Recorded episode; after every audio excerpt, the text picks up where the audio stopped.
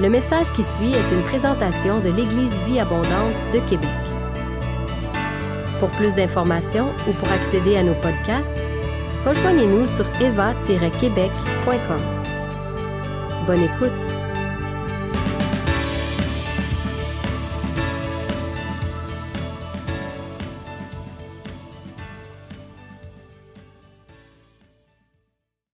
OK! Vive les masques! Hey, bon dimanche matin, chers frères et sœurs de l'EVA. Ça fait du bien de vous voir en vrai, hein? Avec vos beaux sourires, votre belle chaleur, votre amour. La dernière fois que je suis venu à Québec, j'étais devant deux, trois caméras et une équipe de, pasteurs qui me regardaient prêcher de l'EVA. C'était plus stressant. Là, j'ai l'assemblée au complet. Quelle chaleur, quel plaisir de vous voir ce matin, accompagné de mon ami et chauffeur privé, Eric. Ce matin, j'aurais aimé ça être ici avec mon épouse qui vous salue, Karel, mais elle est à 35 semaines de grossesse.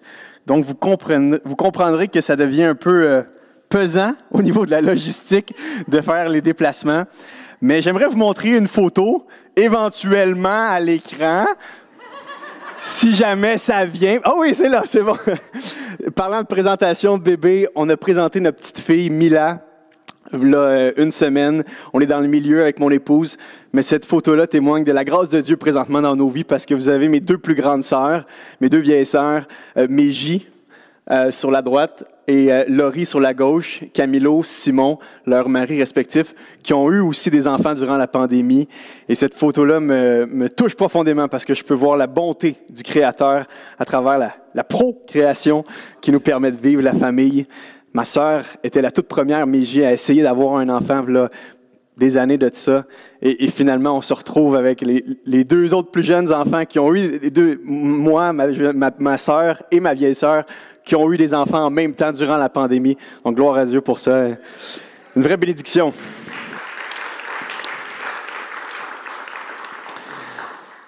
Quelques nouvelles du ministère aussi. Eh bien, on est rendu à 15 capsules d'évangélisation publiées partout sur les réseaux sociaux durant la pandémie nous, ça l'a zéro ralenti. Au contraire, on a lancé un compte TikTok, Instagram, des centaines de milliers de vues de, plus grâce à ces comptes-là.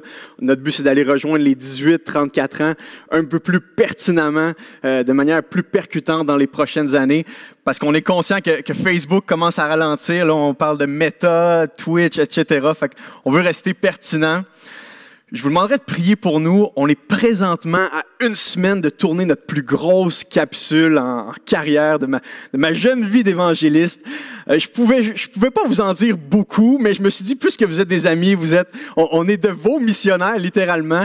J'ai deux photos à l'écran. Ça va juste vous donner une petite idée de où ce qu'on s'en va, mais je peux pas vous en dire plus.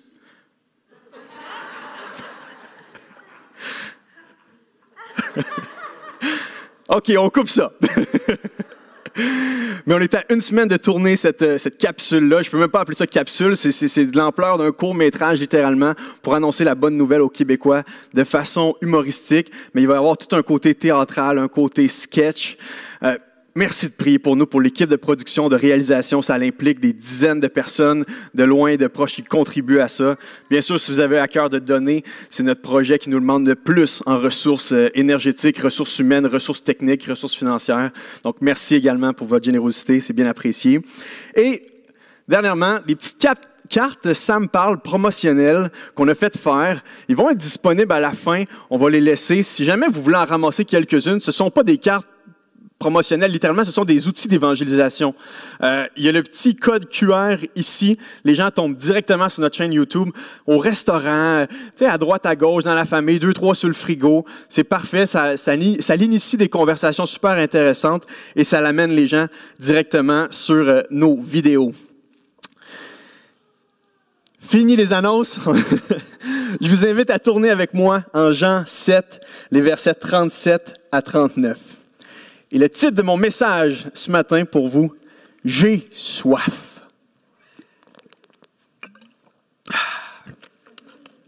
Et non pas soif, S-O-I-F, soif, comme les vrais Québécois le disent, j'ai soif. Amène-moi quelque chose à boire, chérie. T'es capable d'aller te chercher toi-même.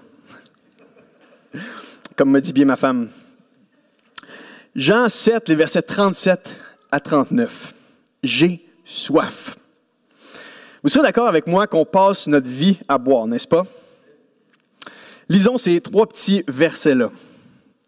Le dernier jour de la fête, la fête des, huttes, la fête des tabernacles, le jour le plus solennel, Jésus se tint devant la foule et lança à pleine voix, Si quelqu'un a soif, qu'il vienne à moi, et que celui qui croit en moi boive. Car comme le dit l'Écriture, des fleuves d'eau vive jailliront de lui. En disant cela, il faisait allusion à l'esprit que devaient recevoir plus tard ceux qui croiraient en lui. En effet, à ce moment-là, l'esprit n'avait pas encore été donné parce que Jésus n'était pas encore entré dans sa gloire. On passe littéralement notre vie à boire. Hein? La première fois que vous avez pleuré, que vous avez crié dans ce monde, c'était pour boire. Vous avez continué de boire ensuite, soit via le lait de maman ou le lait de la pharmacie. À la garderie, vous avez découvert le jus, le jus le plus sucré possible. Au primaire, vous vous êtes raffiné avec le thé glacé, la limonade, le lait au chocolat, les yop, etc., etc. À l'adolescence, vous avez découvert les boissons gazeuses et les boissons énergétiques, même quand maman disait non. Au cégep, on découvre le café et la bière, parfois aussi. Et la vie adulte et Ricardo nous apprennent la joie, le bonheur d'un bon accord mets et vin. Et il y a toujours de ces personnes bizarres que je comprends encore pas aujourd'hui qui boivent du thé et des tisanes. Allez en paix ceux qui boivent encore de ça, n'est-ce pas? Il y a un breuvage, par contre, qu'on boit tous sans aucune exception. Un breuvage qu'on boit du début jusqu'à la fin de notre vie, qui est essentiel à la vie du corps, mais aussi à la vie de cette terre, qui est plate comme breuvage, inodore, insipide, incolore, mais par contre, toujours bon, rafraîchissant. On le prend en travaillant, on le prend en prenant une pause, on en prend en se brossant les dents, on s'en amène même un petit verre sur notre table de nuit au cas où surgirait une soif nocturne. Puis même à ça, notre médecin nous dit qu'on n'en boit pas assez. Certains en manquent, d'autres en consomment trop. Certains n'ont qu'à ouvrir le robinet, d'autres ont de la misère à y avoir accès.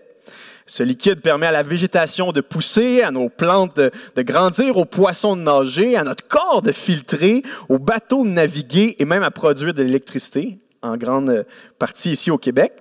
On l'utilise pour se laver, pour faire cuire, pour s'amuser, pour se rincer le nez, euh, pour même euh, laver notre linge et comble de, comble de tout, pour flocher. Et ce liquide-là n'est pas juste utile, vous serez d'accord avec moi, il est aussi agréable. Chaque année, on fait des kilomètres de voiture sur la côte est américaine pour se rendre euh, en Virginie, en Californie, excusez-moi, en Floride, en, en Caroline, Caroline du Sud, Caroline du Nord, pour aller prendre quelques-unes de ces vagues. Ou sinon, on part euh, de l'autre côté, en Gaspésie, pour aller voir quelques cartes postales que nous permet ce liquide-là entouré de montagnes. Une molécule assez simple, un atome d'oxygène, deux atomes d'hydrogène, mais absolument nécessaires pour vivre. Et j'ai nommé de...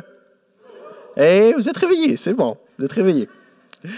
Et l'eau est tout simplement partout au Québec, n'est-ce pas? Hein? De l'étang de, de, votre parc préféré jusqu'au ruisseau de la ville d'à côté, du fleuve Saint-Laurent jusqu'au lac Saint-Jean, du golfe du Saint-Laurent jusqu'à la mer du Labrador, de la baie du Tusson aux dizaines de milliers de petits lacs qui recouvrent le territoire québécois. L'eau est partout, même qui annonce de la pluie cette semaine. L'eau est tellement partout qu'elle s'est retrouvée dans une des chansons populaires de Jacques Michel que vous connaissez peut-être et que vous allez chanter avec moi. N'oublie pas que ce sont les gouttes d'eau qui alimentent le creux des ruisseaux.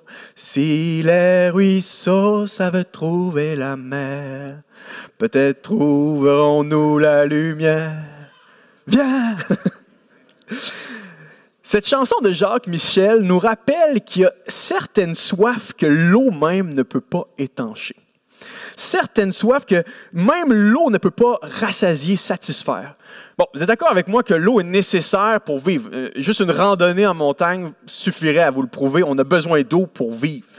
Mais il y a ce genre de soif qui dépasse le naturel, qui dépasse le physique. Moi, je les appelle des soifs existentielles. Vous savez, ce genre de soif que ni l'argent, ni la notoriété, ni la renommée, ni les possessions, ni le pouvoir ne peuvent étancher, ne peut étancher.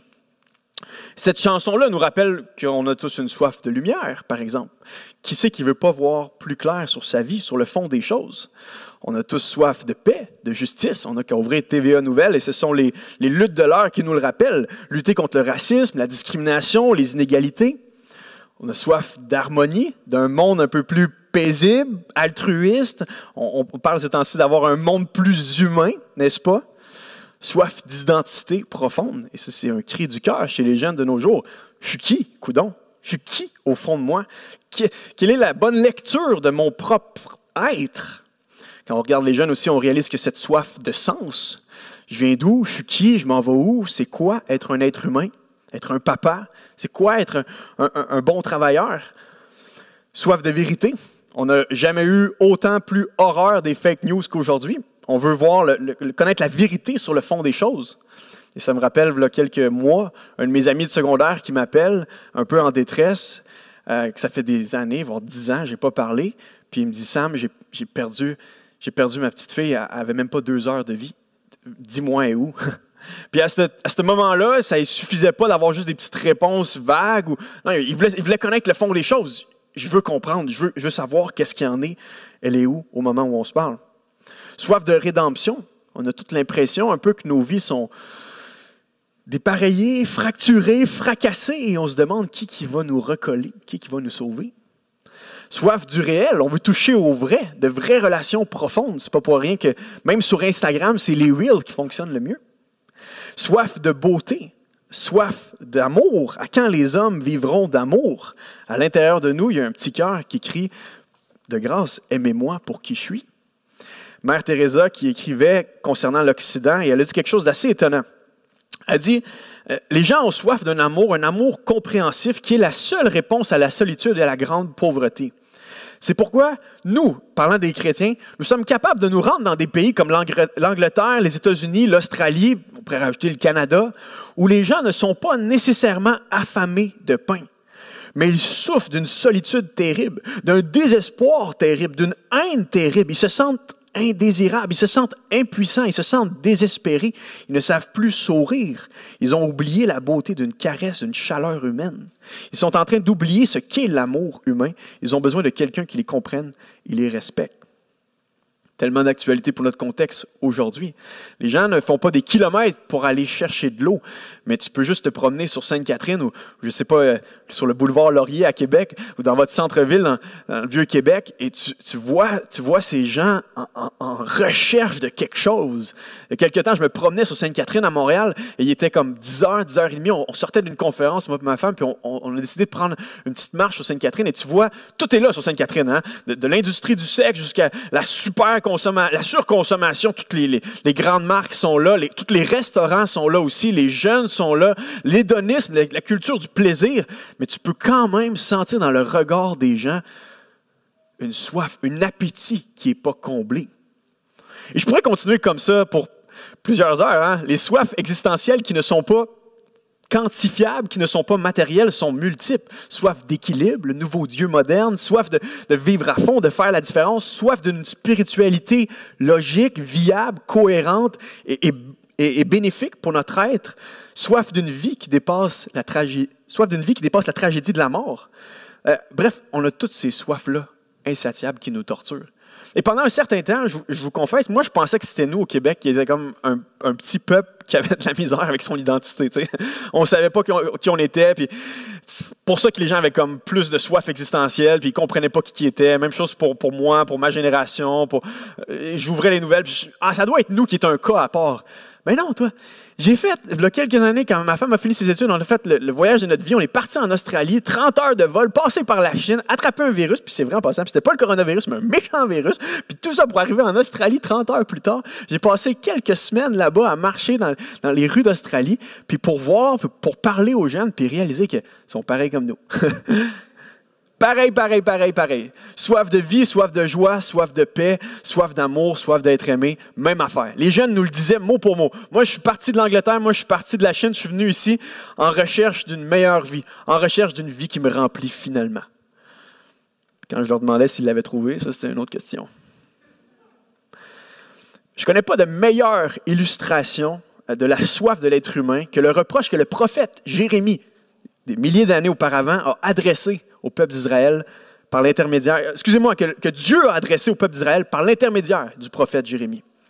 Je vous lis ensemble, on lit ensemble Jérémie 2, qui dit Mon peuple avait l'honneur de m'avoir comme Dieu. Ça va apparaître à l'écran. Mon peuple avait l'honneur de m'avoir comme Dieu, mais il m'a échangé contre des choses qui ne servent à rien. C'est Dieu qui parle ici à travers la bouche de Jérémie.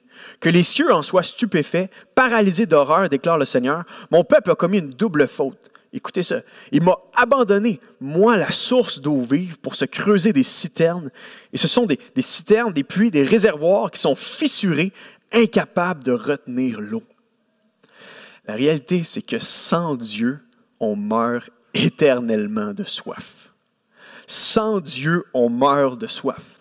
Israël ici est, comme le, prototype de l'humanité entière. Euh, on a tous abandonné notre Créateur. Source de vie physique, source de vie pour l'âme, et on est allé vers des sources qui ne rassasient pas.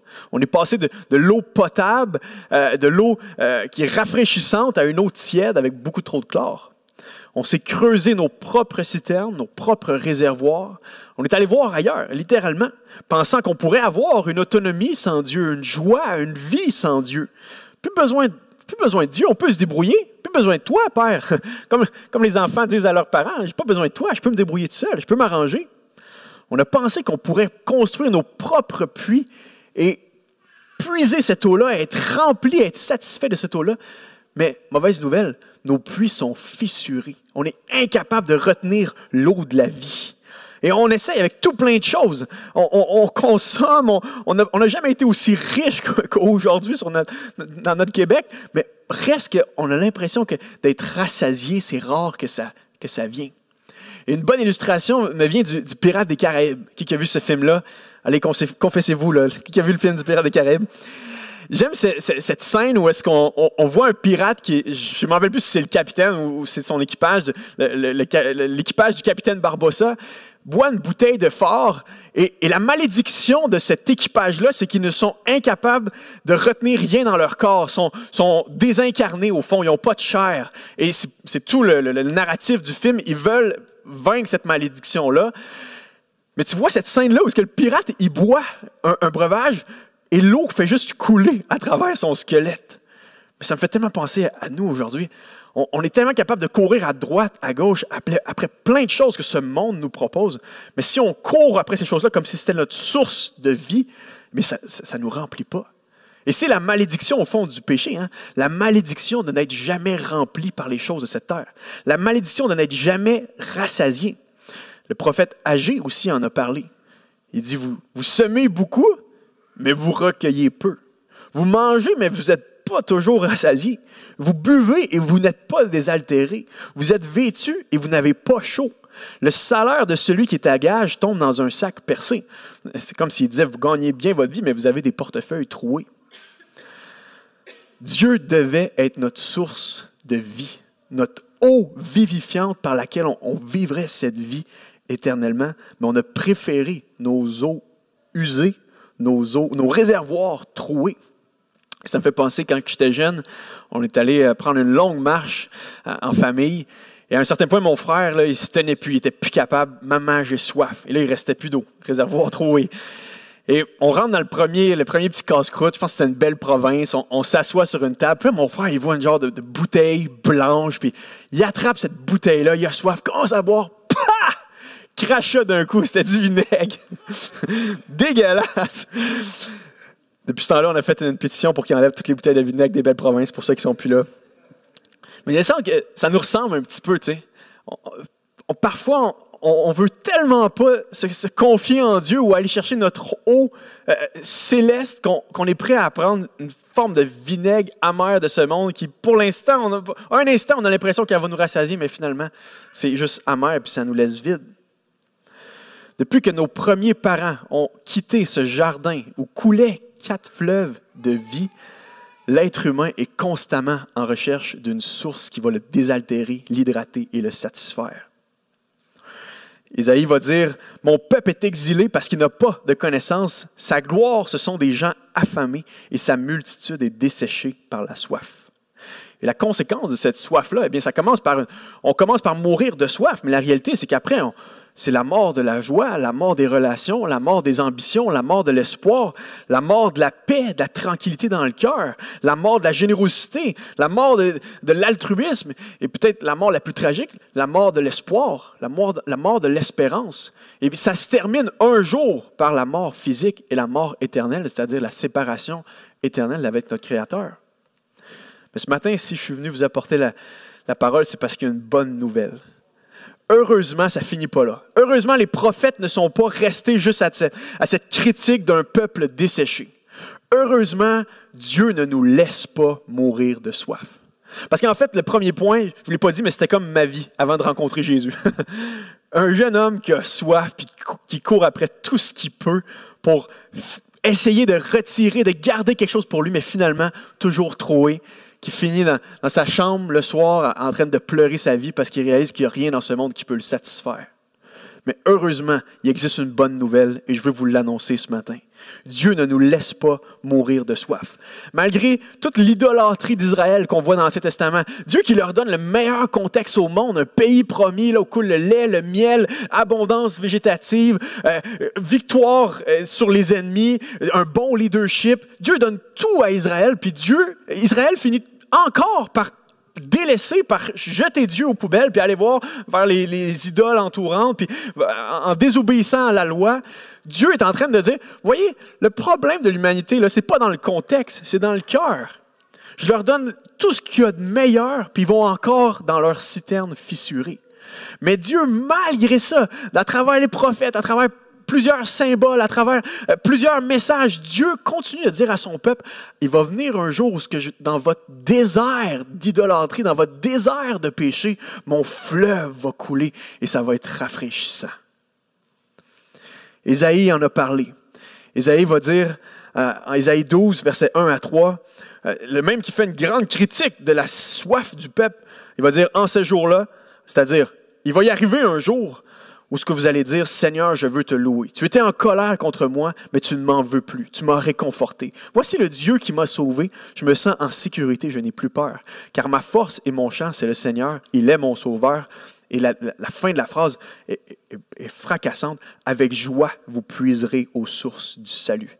C'est comme si Ésaïe annonce au peuple, un jour, là, vous allez avoir accès à volonté, à l'eau divine. Moi, il y a une chose que je demandais quand j'étais jeune, quand je rentrais dans les restaurants. Est-ce que les refills sont gratuits ici? Moi, c'est ce qui m'intéressait. Est-ce que je peux aller tant que je veux, là, tu sais, limonade, crush, Pepsi, puis là, recommencer ensuite, puis je pouvais partir avec un refill à la maison. Il a dit non? Hmm? C'est moi.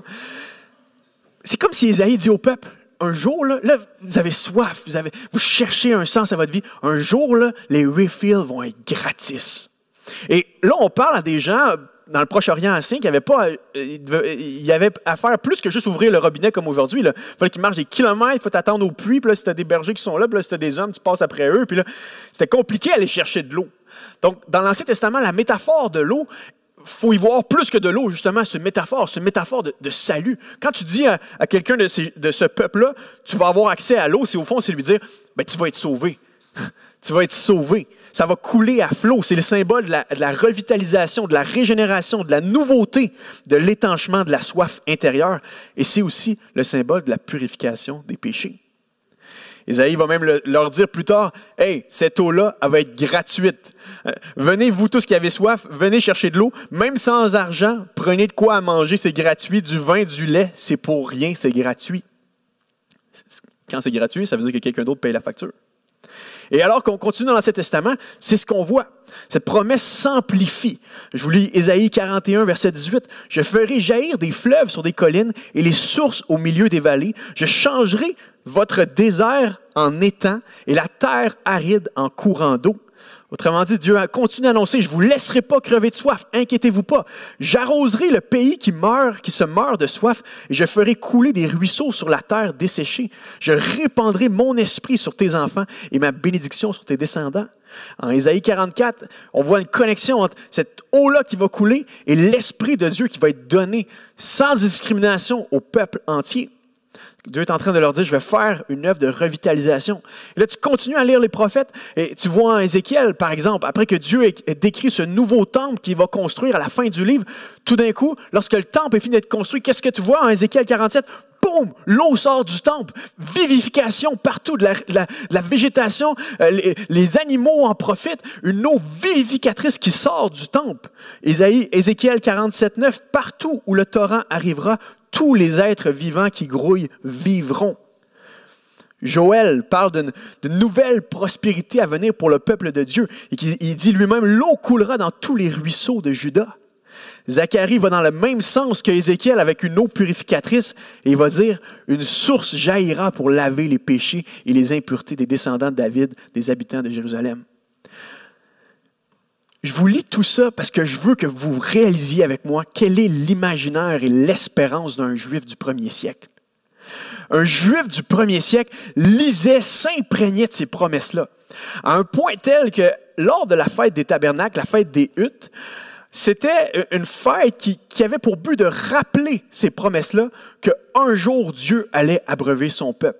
Et vous savez ce qu'on faisait lors de cette fête? On partait, c'est une fête qui durait huit jours, et, les sept premiers jours, on partait euh, du temple au réservoir de Siloé avec une cruche. La cruche d'eau était remplie au réservoir de Siloé et on revenait au temple. Bien sûr, c'était fait de manière, c'était fait comme une procession. Donc, il y avait des chants, le peuple chantait, les, Juifs de toute la diaspora venaient au temple. Tu avais des, étrangers qui venaient aussi participer à ces fêtes-là. Et alors que le peuple avait cette, cruche d'eau-là pour y aller, pour revenir, eh bien, on, lisait ces versets-là, même qu'on les chantait, et on se rappelait qu'un jour, comme Dieu avait abreuvé euh, le peuple dans le désert à travers ce rocher, comme Dieu avait promis que l'eau coulerait un jour à flot, on, se rappelait ces prophéties-là. Et à chaque fois qu'on revenait avec la cruche d'eau au temple, qu'est-ce qui était fait? Le grand prêtre lançait l'eau dans le temple et tu avais ce courant d'eau. C'est comme si un matin j'arrivais puis je lançais de l'eau sur ma rigueur, puis ça continuait comme ça. Et, ça coulait, et c'était symbolique, c'était une fête, c'était une, une, forme de rituel à un certain point. Mais imaginez-vous avec moi ces gens-là qui, étaient des êtres humains comme nous, qui étaient des pécheurs, qui, avaient besoin d'un sauveur, qui avaient besoin d'être rassasiés, d'être désaltérés, d'être hydratés dans leur cœur, voyaient cette eau-là, chantaient ces versets-là et se disaient, mon Dieu, ça va ça va-tu arriver à un moment? Est-ce qu'un jour, vraiment, je vais pouvoir dire, mon cœur est en paix, mon âme est tranquille, Dieu m'a sauvé, Dieu m'a donné son eau de vie. Et le huitième jour, ce qui était fait, on amenait plusieurs cruches au réservoir de Siloé. Et on ne sait pas, les historiens ne disent pas exactement combien, mais on sait qu'il y avait plusieurs cruches qui étaient lancées dans le temple, comme ça. Puis l'eau coulait. Puis encore une fois, c'était le huitième jour, ça devait être le, summum de la, fête. Tout le monde était là pendant sept jours. Ils ont chanté, ils ont mangé, ils ont, ils ont lu ces versets-là. Et, le 2000 ans de ça, un jeune Nazaréen qui aimait bien crasher les parties, se met du haut du temple, regarde cette foule-là assoiffée, et qu'est-ce qu'il leur dit? Si quelqu'un a soif, qu'il vienne à moi et qu'il boive. Que celui qui croit en moi boive. Car comme le dit l'Écriture, car comme le dit vos pères, comme, car comme l'ont dit les prophètes, une source d'eau vive jaillira de lui parlant de lui-même. Et ce jeune homme nazaréen était Jésus-Christ. Jésus est en train de leur dire, la recherche, la, quête est finie. Je suis l'eau qui vient du ciel vous abreuver éternellement. Arrêtez d'aller courir à droite et à gauche. Je suis le bar open de Dieu. gratuit. Je m'apprête à payer la facture pour que vous n'ayez rien à payer sur cette eau-là. Je suis l'eau de Dieu qui vivifie tout sur son passage. Jésus aimait arriver lors, lors, du clou du spectacle. Et Jésus est en train de leur dire, gang de religieux, vous êtes centrés sur les éléments du passé, vous êtes centrés sur les éléments du temple, sur la procession, le rituel, tout ça. Mais ce que Dieu veut depuis le départ, c'est vous, c'est votre cœur. Et Dieu m'a envoyé, je suis son fils pour vous amener cette eau-là, cette vie éternelle. Fixez vos regards sur moi et vous vivrez. La, métaphore du boire est au fond pour dire, croyez en moi. Dans, le Nouveau Testament, lorsqu'on croit quelque chose, c'est comme si on, le boit. Même Jésus, à un moment donné, va dire, vous allez devoir me manger, c'est pas compliqué. Vous allez devoir me digérer tellement vous allez être rendu proche de moi. Il faut que vous mangez, buvez mon, sang, mangez ma, chair. Il n'y a, rien de plus intime que de manger un aliment. Jésus est en train de dire, vous devez me, vous associer aussi intimement à moi que lorsque vous buvez un breuvage ou que vous mangez quelque chose. Jésus est aussi en train de leur dire, Hey, vous attendez un temple, c'est moi le temple. Je suis la présence de Dieu en chair et en os. Arrêtez là avec votre temple. Je suis la présence de Dieu. Jésus est venu tabernacler, vivre, planter sa... Dieu est venu planter sa tente en la personne de Jésus, il y a 2000 ans dans notre monde, à travers Jésus de Nazareth. Quelle est cette eau qui donne la vie? Jean nous aide à comprendre, il fait une petite note éditoriale. En disant cela, il faisait allusion à l'esprit que devaient recevoir plus tard ceux qui croiraient en lui. Le déversement de l'eau était comme une métaphore pour, pour illustrer dont Dieu allait déverser gratuitement, la manière dont Dieu allait déverser gratuitement son eau, son esprit sur son peuple. Euh, moi, ça me fascine toujours de, de voir autour de nous les religions ou comment les, idéologies fonctionnent. C'est comme si pour appartenir à un groupe, tu as toujours besoin d'avoir un item qui te démarque, une pièce de vêtement, une manière de parler, une manière, euh, une manière d'être, des habitudes, des comportements. Il faut que tu gagnes temps pour appartenir à tel groupe. Tu dans telle religion, il faut que tu aies un petit appareil sur le côté, tout ça. Ce matin, on est ici plein d'ethnies différentes, plein d'âges différents, plein d'arrière-plans différents, plein de, niveaux sociaux différents. Mais il y a une chose qui nous réunit, on est habité du même esprit. L'esprit du Dieu vivant qui, lorsqu'on a placé notre confiance en Jésus, est venu faire sa demeure en nous. Dieu, c'est comme si Jésus disait, je ne vais, je vais pas venir faire une marque extérieure en vous, c'est trop pourri, il n'y a rien à faire avec l'extérieur. Faut que je vienne revitaliser l'intérieur par mon propre esprit. Et ça, c'est la bonne nouvelle du christianisme. Dieu te pardonne, mais plus que ça, il se donne à toi par son esprit. Le, Père envoie le Fils, le Fils envoie l'Esprit pour venir faire une œuvre de régénération, de revitalisation dans ton être intérieur. Et c'était la prophétie d'Ézéchiel, littéralement, qui était en train de s'accomplir avec Christ. Je vous donnerai un cœur nouveau. Je mettrai en vous un esprit nouveau.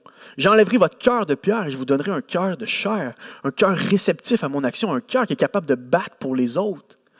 Et ça, moi, ça me fait penser à ma propre histoire. J'étais un cœur de pierre jusqu'à l'âge de, 16 ans où j'ai décidé de plier le genou devant le Seigneur et de dire Jésus, sauve-moi parce qu'il n'y a rien que je peux faire par moi-même. Et du jour au lendemain, il s'est opéré un changement dans ma vie à un point tel, je viens d'une famille de cinq enfants, que les autres frères et sœurs qui, ça faisait des années, me voyaient vivre comme un crotté, un, manipulateur, un colérique, un impulsif, un agressif, un gars qui vivait comme s'il était le propre roi du monde. Tout à coup, J'étais capable d'aimer les gens autour de moi. Et mes frères et sœurs disaient à ma mère eh, C'est quoi qui arrive avec lui là? Qu'est-ce qu'il veut là? il va nous demander quelque chose, il, va, il, prépare son mauvais coup. Là. il est gentil un peu, mais bon, il va nous mettre ça en pleine face. Mais non, la réalité, c'est que je n'étais plus le même gars. J'étais né de nouveau. J'étais né une fois par ma mère, mais là, c'est comme si j'étais rené de nouveau spirituellement. Il y avait un nouveau Sam. Il y avait, il y avait quelque chose de. Je ne pouvais pas le dire. Il n'y avait pas j'étais le même gars, des petits cheveux qui, qui, qui, en restent plus gros. Mais il y avait un nouvel esprit en moi. Et la bonne nouvelle, c'est que ça, peut être ta vie ce matin. Ça peut t'arriver à toi qui es jeune, qui écoute ma, prédication, tu te dis, ben, moi aussi, je veux goûter à cet esprit-là. C'est un esprit qui est donné gratuitement parce que Christ a payé le prix. Vous savez, la bonne nouvelle du christianisme ne repose pas sur nous, elle repose sur Jésus. Si ce matin, je peux vous dire, venez boire à la croix, c'est parce que Jésus lui-même sur cette croix a dit, j'ai soif. Si Dieu, Jésus a eu soif afin qu'on soit éternellement déshydraté, éternellement hydraté, qu'on passe d'un état déshydraté à un état de rassasié, satisfait. Parce que Jésus sur cette croix a crié, j'ai soif. Dieu a eu soif afin qu'on soit éternellement désaltéré. C'était l'invitation que Jésus a faite à la Samaritaine. Vous vous rappelez au puits, euh, sa vie était tout croche, elle vient sur l'heure du midi, elle a honte. Jésus lui dit, si tu m'avais juste demandé de l'eau, je t'aurais donné de l'eau vive qui coulerait jusque dans la vie éternelle. Quiconque boit de cette eau aura encore soif. Celui qui boira l'eau que moi je lui donnerai n'aura jamais soif. L'eau que je lui donnerai deviendra une source d'eau qui jaillira pour la vie éternelle. Aujourd'hui, Christ est encore la satisfaction, l'étanchement possible de tous les soifs humaines. Dieu nous sert en Jésus un breuvage unique et exceptionnel. Vous pouvez aller voir partout dans la philosophie, dans l'histoire, Dieu nous sert un breuvage exceptionnel pour désaltérer les profondeurs de notre être. Jésus répond à toutes nos questions. Il vient inonder notre vie, immerger notre cœur de joie, de paix. Jésus nous restaure intérieurement comme rien ni personne ne peut le faire. Il a dit, j'ai soif. Jésus a eu soif afin qu'on soit éternellement désaltéré. Le seul vrai roi, en fait, à qui on aurait dû offrir à boire en abondance, c'est Jésus. Et il a fini sur cette croix meurtri, indigne, entre deux criminels, en disant, j'ai soif, afin que nous, on n'ait jamais à redire ça devant Dieu. Lorsqu'on place notre confiance en Jésus, on peut avoir cet espoir-là qu'il a eu soif une seule bonne fois pour toutes, afin que nous, on puisse passer l'éternité rassasié. Jésus devient celui qui a soif sous la malédiction de l'alliance de Dieu, de sorte qu'à ceux qui ont soif, ils puissent transmettre l'esprit qui désaltère et leur dire, tout est accompli. J'ai tout fait pour que tu n'aies plus jamais soif. Viens à moi. Et la Bible se termine avec cette invitation-là. Venez à celui qui a soif, viens. Que celui qui a soif vienne. Apocalypse 22, 17. Que celui qui veut vienne prendre de l'eau de la vie gratuitement. Gratuitement. Parce que Christ a tout payé. Ça, c'est la bonne nouvelle que j'ai à vous prêcher ce matin et à vous reprêcher encore et encore, parce que ce n'est pas juste une... Vous savez, les gens qui pensent que l'Évangile, ouais, c'est le début de ma vie chrétienne, ouais, je, suis venu au Seigneur Jésus, après tu matures, tu grandis, tu atteins des nouveaux stades religieux. Non, non, non. Lorsque Paul, lisez les lettres de Paul, lorsque Paul revisite des anciennes églises, vous pensez qu'il leur prêche quoi? Le christianisme 2.0? Ben non. Il leur annonce la bonne nouvelle de Jésus pour des pécheurs comme nous la bonne nouvelle qui a le pouvoir de nous propulser, de nous sanctifier, de nous, de nous faire bouger pour le Seigneur, de nous faire vivre pour la gloire de Dieu. Cette même bonne nouvelle. Et ça reste une bonne nouvelle. Je sais que pour quelques-uns d'entre vous, peut-être le christianisme égale bonne morale. Les, les, les, chrétiens sont des gens un petit peu plus pieux et moraux que la moyenne. Pour d'autres, ben, c'est une bonne thérapie. Être chrétien, c'est une c'est un bon mindset, c'est une forme de positivisme. C'est bon, c'est bien d'être imprégné des, vérités du christianisme. Et attention, je ne suis pas en train de dire que c'est faux, mais ce n'est pas l'essentiel du christianisme. Le christianisme n'est pas un bon conseil, une bonne manière de voir les choses, une bonne manière de vivre comme un bon citoyen. Bien que le christianisme touche à toutes ces petites sphères-là, comprenez-moi, essentiellement, radicalement, au, au plus mince possible, le christianisme est une bonne nouvelle. Dieu t'aime au point de mourir pour tes péchés. Ton Créateur t'aime. Il a envoyé son Fils unique mourir sur cette croix afin que tu sois réconcilié avec lui. Ça, c'est une bonne nouvelle qui vient remplir l'être humain. J'aimerais terminer en, vous montrant rapidement comment le, christianisme est vraiment la solution à toutes nos soifs existentielles. Soif de lumière, parfait. Dans sa lumière, nous voyons la lumière. Ça vous rappelle un message, ça? Soif de paix, à lui nous devrons notre paix. Michée 5.4. La bonne nouvelle de Jésus, c'est la réconciliation des réconciliations. L'être humain cherche constamment à être réconcilié avec lui-même, avec les autres, avec son, son, Créateur, avec la, famille autour de lui, avec même l'environnement autour de lui. Le christianisme résout et nous réconcilie avec tous ces environnements-là. Soif de justice, le chrétien vit de justice. On vit dans la justice de Dieu. On te l'a enseigné au homme, ce qui est bien, ce que l'Éternel attend de toi, c'est que tu te conduises avec droiture, que tu prennes plaisir à la bonté, que tu vives avec, dans l'humilité avec ton Dieu. Soif d'amour, le chrétien vit d'amour. On aime les autres, on aime notre prochain, hein, on aime notre Seigneur, on est prêt à mourir pour nos ennemis. Si ce n'est pas de l'amour, ça, il n'existe pas un amour plus profond que ça. Soif de sens, le grand narratif de la Bible révèle tout sur nos vies et vient même trancher intérieurement sur nos êtres. Soif d'une identité profonde, Dieu vient habiter à l'intérieur de toi et te déclare enfant de Dieu.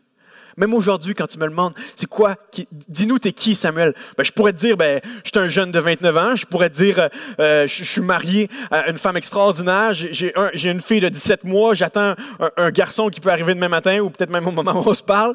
Euh, je pourrais te dire que je, suis un, un, théologien, un studieux de la Bible. Je pourrais dire que je suis un sportif. Je pourrais te nommer plein d'affaires. Mais si tu veux vraiment, je te dis, je suis qui? Je vais te dire, je suis un enfant de Dieu. Je suis un disciple de Christ. Ça, c'est ce qui gère ma personne, mon cœur, mes pensées, mon orientation, mes ambitions. Christ est ma vie. Son amour vaut mieux que la vie.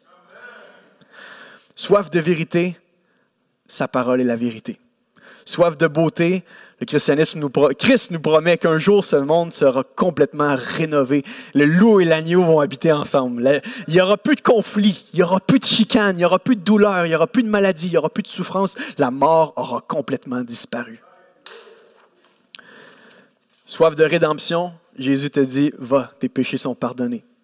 Soif de vie, Christ est ressuscité. Soif d'équilibre, Jésus t'amène à vivre la vie la plus équilibrée possible. Et moi, j'ai pour hypothèse que les chrétiens devraient être les gens les plus équilibrés du monde. Nous vivons cette vie en accord avec le plan du Créateur de cette vie. Et on n'est pas parfait. Le chrétien n'est pas celui qui est sans péché, mais celui qui lutte contre le péché. Mais reste qu'on veut vivre cette vie de manière harmonieuse avec le concepteur de cette vie. Bref, Jésus est la solution à notre soif, à nos soifs existentielles. Amen. Laissez-moi terminer en priant avec vous. Je vous invite à, pencher la tête, fermer les yeux. On va remercier le Seigneur pour sa parole et pour son Fils. Père éternel, c'est humblement ce matin que, je viens devant toi avec ton assemblée, avec ton Église, pour te remercier. D'abord parce que tu, euh, tu mets le doigt sur notre bobo. tu mets le doigt sur notre péché, sur notre orgueil, sur notre euh, désir constant de souvent euh, vouloir être autonome, indépendant de toi, Seigneur, à construire nos propres petits réservoirs. Mais avec tant de tendresse, tu nous dis qu'ils sont fissurés. Et tu, tu nous dis pas seulement ça, tu nous dis que tu veux venir nous hydrater de l'intérieur. Tu veux venir être cette eau de vie, cette eau vivificatrice qui vient jusque dans notre être, nous, nous régénérer de l'intérieur. Tu l'as dit à travers tes prophètes et tu l'as accompli à travers ton Fils. Celui qui a vécu la vie parfaite qu'on aurait dû vivre. La, mort éternelle, ce, moment-là de mort sur la croix, cette séparation que nous, on aurait dû vivre, Seigneur, tu, es passé à travers cette soif toi-même afin que nous puissions être désaltérés éternellement. Merci Seigneur pour la personne de ton Fils qui est notre Seigneur et notre Sauveur. Merci pour ta gloire Seigneur qui, euh, qui resplendit partout Seigneur ce matin, cette Église, dans ce monde et même dans nos cœurs à travers ton Fils. Je te prie pour euh, chaque personne qui a entendu ce, cette parole ce matin, des gens qui, qui peut-être ne t'ont pas encore confié leur vie. Je te prie que ce puisse être un moment décisif ce matin. Je te prie pour ces gens qui hésitent, ces gens qui sont en train de compter le prix, Seigneur, qu'ils puissent réaliser le, trésor que tu es. Simplement s'attacher à toi, tout te donner, s'abandonner entre tes mains, Seigneur. Toute la gloire, toute l'honneur, Seigneur. Tu es digne de, de nos vies entières, Père éternel. Merci. Dans le nom de ton Fils Jésus que nous avons prié. Et vous dites avec moi, Amen.